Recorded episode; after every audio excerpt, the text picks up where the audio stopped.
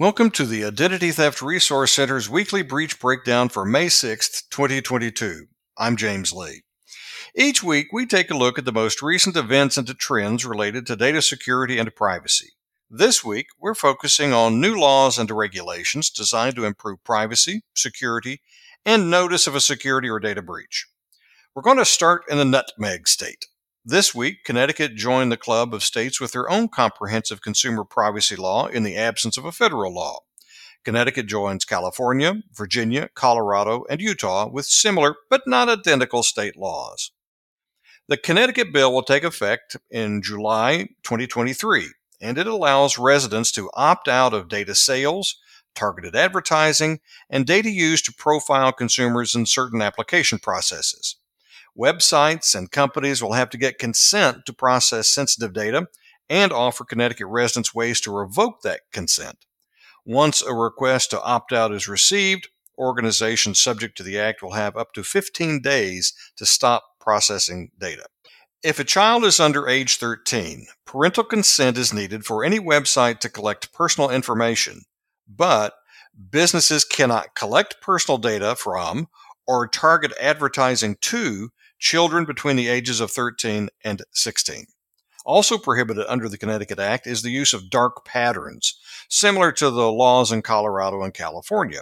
These so called dark patterns are considered to be manipulative marketing techniques that often trick consumers into opting in to data sharing.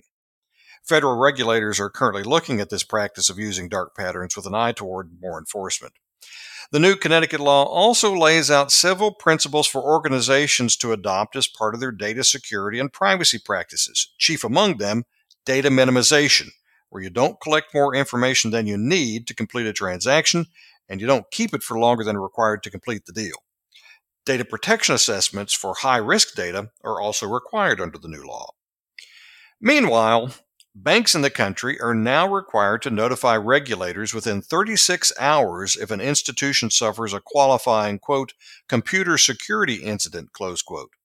The regulation was approved by several regulators, including the FDIC, the Federal Reserve, and the Office of the Comptroller of the Currency. Like many government regulations, the goal of notifying officials of a security incident seems pretty simple, right? But it takes an 80 page rule to define what qualifies as a computer security incident.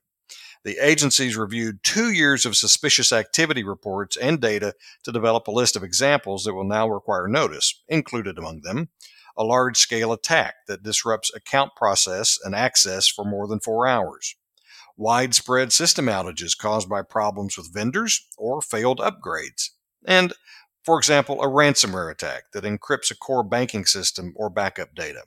The rule has been in effect for less than one week, but observers are already watching to see if institutions can easily comply with the 36 hour rule, which is half the time allowed under other current regulatory schemes.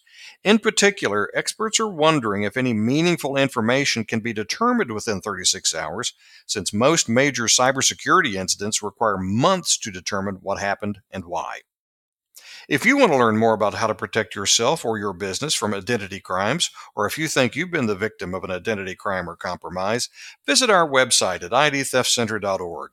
You can speak with an expert advisor on the phone, chat live on the web, or exchange emails during our normal business hours. Be sure to listen to the latest episode of our sister podcast, The Fraudian Slip, and we'll be back here next week with another episode of the Weekly Breach Breakdown. Thanks for listening.